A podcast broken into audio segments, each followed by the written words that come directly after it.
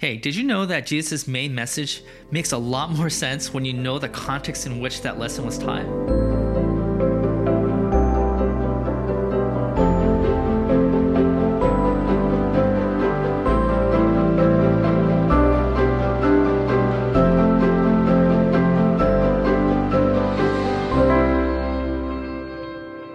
We know that context matters. So when we deconstruct and reconstruct our faith, you better believe it, we will make a big deal about context, and that is what we're talking about today. So let's begin with this timeline diagram. So we begin at the beginning called Genesis, which I love. About a dozen chapters in, we meet a character named Abraham. Now, so far, we learned that humanity failed and failed and kept on failing, so God chooses to fix this world through that family, Abraham's family. Now, this decision by God has its good and bad parts. The good part is not all humanity needs to get it right for the world to be repaired. God could just work through one family and can exponentially grow from there.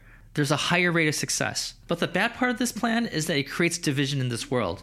See, because there's Abraham's family, which eventually is called the Jews, and then there's everyone else, which are called the Gentiles. But this problem really isn't a problem because the Jews are supposed to be inclusive of the Gentiles. That was their mission. God gave them a mission, which is to bless the world through this family. So technically, there's no bad parts in this plan. There's no us versus them. In theory, you see, this plan begins to falter when we realize that this mission that God gave them eventually became a religion. So let me expand on that idea.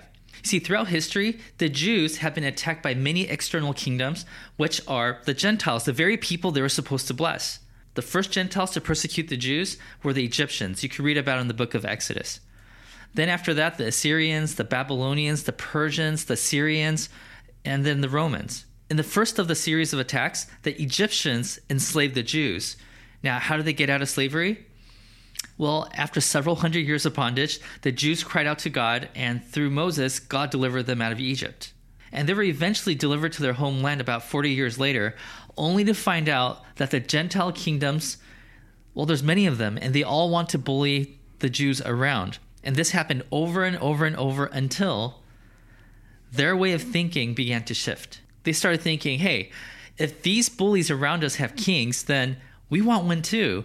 And we also want kingdoms. Oh, and also they realized early on that they're not really good fighters. They're not really good at fighting back. They don't have mighty army men like the other kingdoms do. So they started thinking, look, we can't win wars, but we're the chosen people of God. So at the very minimum, what we have to do is preserve our ways and our people. So they decided to do everything they can to preserve themselves using these things called identity markers. So, what are identity markers? These are things that people or cultures tend to place in their own systems to make sure that they didn't lose their way. The Jews had five identity markers, and lucky for us, they all start with the letter T, and it solidified them as a religion. The first one is Torah, that's basically their Bible. Basically, they said, we'll follow all the rules in the Bible so God will bless us, and we'll stick as close to these rules as possible. The second one is traditions. We're going to do things our way, not the ways of the Babylonians, not the ways of the Romans. We're going to do things our way so that God will bless us. It's their way of planting their feet in the ground, saying, We're never going to change. Third, we have tribe. We'll keep ourselves pure by not mingling with others. So they distance themselves from the people they're supposed to reach out to. Fourth, territory. We need our tribe to rule over our land. We need to take political power over our land so God will bless us. And finally, temple. We'll keep doing our rituals and sacrifices so that God will bless us. So we have Torah, traditions, tribe, territory, and temple. Okay, now before we move on, I want to point out that each of these five things are important and they're not bad in themselves. However, when we start to worship these things, when we make these things the ultimate thing, then the opposite of God's mission will begin to form. You see, these are the things that the Jews placed in their midst so that they could get God to help them control the fear that was settling in. And we call that religion.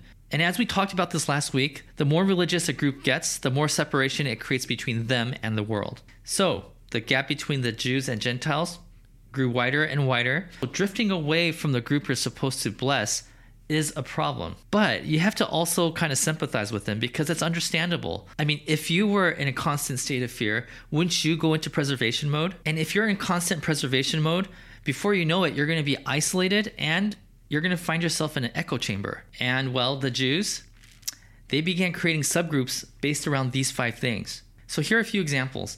There's a subgroup called the Pharisees. They believe that if they followed every single rule in the Torah, God will bless them. They even added some of their own traditions as being part of the law book, and unfortunately, they became extremely legalistic. They started calling out every single person around them that broke the smallest of rules, and that created a brokenness in their own group. And so the Pharisees, their idols, Torah and traditions. The next subgroup are the Essenes. If you've heard of the Dead Sea Scrolls, these are the people who are responsible for that. They believe that they ought to take their tribe and withdraw from society. God can't bless us as long as we're being polluted by the world, right? So we need to pull away from that polluting world. And over time, they thought as long as we're pure, we could care less about what happened to the world. So they became apathetic to society, widening the gap between Jews and Gentiles. Their idol is tribe. Another subgroup is called the Zealots. They believed that God wanted them to chase the Romans off their land, so they used violence. Oh, and when the Romans desecrated something that was holy, sometimes ruining a sacred tradition they had, they rebelled. And this forced the Romans to station even more soldiers in their land, and the hatred between the Jews and Gentiles just grew exponentially. Their idol, land, and traditions. The Herodians, they believed that if you took over the government, then God will bless them. If we get the right leaders and implement the right laws, God will show us favor. I mean, that's what they believed. Okay, but the problem here is that they were actually successful. They gained influence, power, and money. And when you have power, influence, and money, you don't want to give that up. And so they even resorted to taking money from the poor. And so they contributed to the economical problem of Israel. Their idol is land because they overemphasize political power. And then we have the Sadducees. They idolized the temple. They taxed attendees and sold merchandise that was required to perform rituals on the temple grounds. You see, they did this because they needed to keep the religious institution afloat. And as a result, the poor, the women, the sick, Gentiles, the people who were curious about God, they couldn't afford to connect with God. And also, there's archaeological evidence that the Sadducees were accepting money under the table from the Roman Empire to make ends meet. So they compromised their original mission on being inclusive to all people. Their idol is the temple and traditions. Now, as you might have guessed by now, the divide between the Jews and Gentiles were at its greatest. And for the most part, it's because the Jews ended up idolizing one of these five things and it's become a religion. And it's in this context that Jesus shows up. In the very first sermon that Jesus preaches, this is what he said The time has come, Jesus said. The kingdom of God has come near. Repent and believe the good news. Here, Jesus uses some language that were familiar with the Jews. The word kingdom was a trigger word back then because they knew that whenever a kingdom moved into Israel, that they were going to be bullied around. The word kingdom had a really bad connotation attached to it. Kingdoms only conquer other kingdoms, which creates more war and leads to the exact opposite of what God wanted them to do. So Jesus' first sermon is really weird because Jesus is proclaiming that he's going to add another kingdom to the long list of kingdoms that bully them around. But if you read on, Jesus is talking about a kingdom that is unlike any kingdom we've seen before. God's kingdom is a new movement of people from every nation and background who love each other as family and who support each other to live in sync with God's will and God's way. And this is how God wants to change the world. So let's go back to that diagram. Now, while the religion the Jews were erecting created separation amongst themselves and between them and the Gentiles, Jesus envisioned a kingdom where everyone came together. But this seems impossible, right? I mean, Jesus, how are we supposed to get along with each other when enemies can't love one another? How can this kingdom actually happen when people aren't forgiving one another? Jesus, is it even possible to close this gap between the Jews and Gentiles when people are hoarding their stuff and refuse to be generous to each other? Jesus, can this kingdom even last a day if everyone's keeping track of each other's sins and ranking themselves to see who is the holiest? In the days that Jesus walked this earth, the Roman Empire was trying to pull this off by destroying people who disagreed with them. All the other kingdoms, like the Egyptians, the Syrians, the Babylonians, Persians, Greeks, and Romans, they had chariots, swords, soldiers, and money. I mean, these are some of the thoughts that Jesus' disciples were actually entertaining in their heads. So, Jesus, what makes your kingdom so different? What arsenal do you have that the other kingdoms don't have? And then Jesus would probably smile back and say, Me.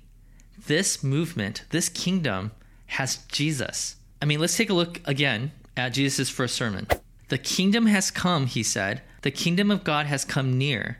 Repent and believe the good news. For most of you, the word repent stands out, right? I mean, it's a very churchy word. You probably heard a preacher say, repent. So, what does it mean to repent?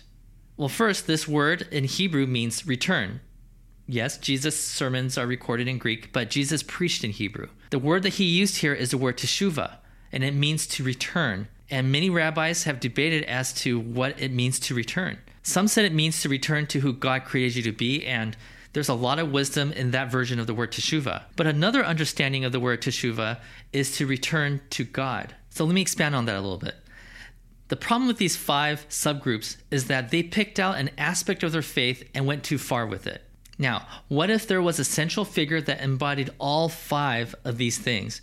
So when they move too far away, they can look back at that figure and return to a good balance. So if you love reading the Bible, you can read to your heart's content. But let's just say one day you become extremely legalistic and everyone around you sees that you've gone extreme, but you are convinced that you're right and everybody else is a heathen. But when you look back at that central figure, you realize how far you drifted away and you start making your way back to the center.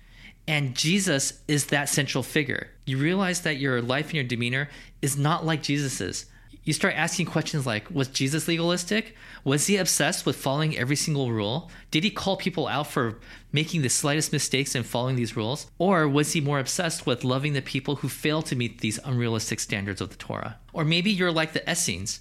You realize how corrupt the world is, so you withdraw yourself from it to protect yourself. Or maybe perhaps you're doing that with your kids. You won't let them have friends who aren't like you. Everyone around you sees that you become apathetic to the world, but you're convinced that you're not the problem, that everybody else has compromised their faith. But when you take a moment to look at Jesus and how he hung out with the tax collectors, the prostitutes, the sick, the sinners, you realize you need to move back towards the center.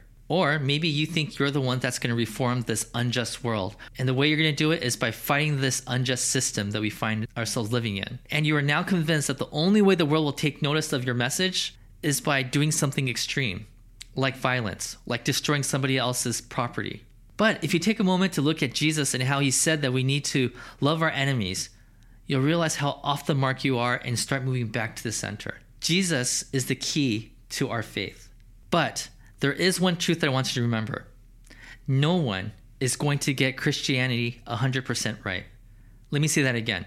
No one is going to get Christianity 100% right. We're all going to be a few degrees off, and this should create a sense of humility in all of us. You see, as long as we keep returning back to the person of Jesus, aka repenting, we can't be too far off. So, in your relationship with Jesus, you might start to veer in this direction. Then you see Jesus and you return. But now you're moving away from Jesus and getting a bit extreme in that direction. Then you look to Jesus and you repent. Central to Christianity is Jesus, not his mission, not the Bible, not social justice, it's Jesus. You set your sights on Jesus, and then everything else will start falling into place. But without repentance, our faith can turn into a religion, which only widens the gap between us and the world. And as his people, we're all required to repent as often as we can, to set our sights on him and move towards him at all times, and, and readjusting ourselves in accordance to him at all times. Repentance is the act of returning back to Jesus. And this mentality is the building block of our faith. So, church, may you fix your eyes on Jesus and adjust to him and his ways continually. And may God send His Spirit upon all of us. So as we live our lives, we're starting to shrink the gap rather than widening it. And may we all experience heaven together. Amen and God bless.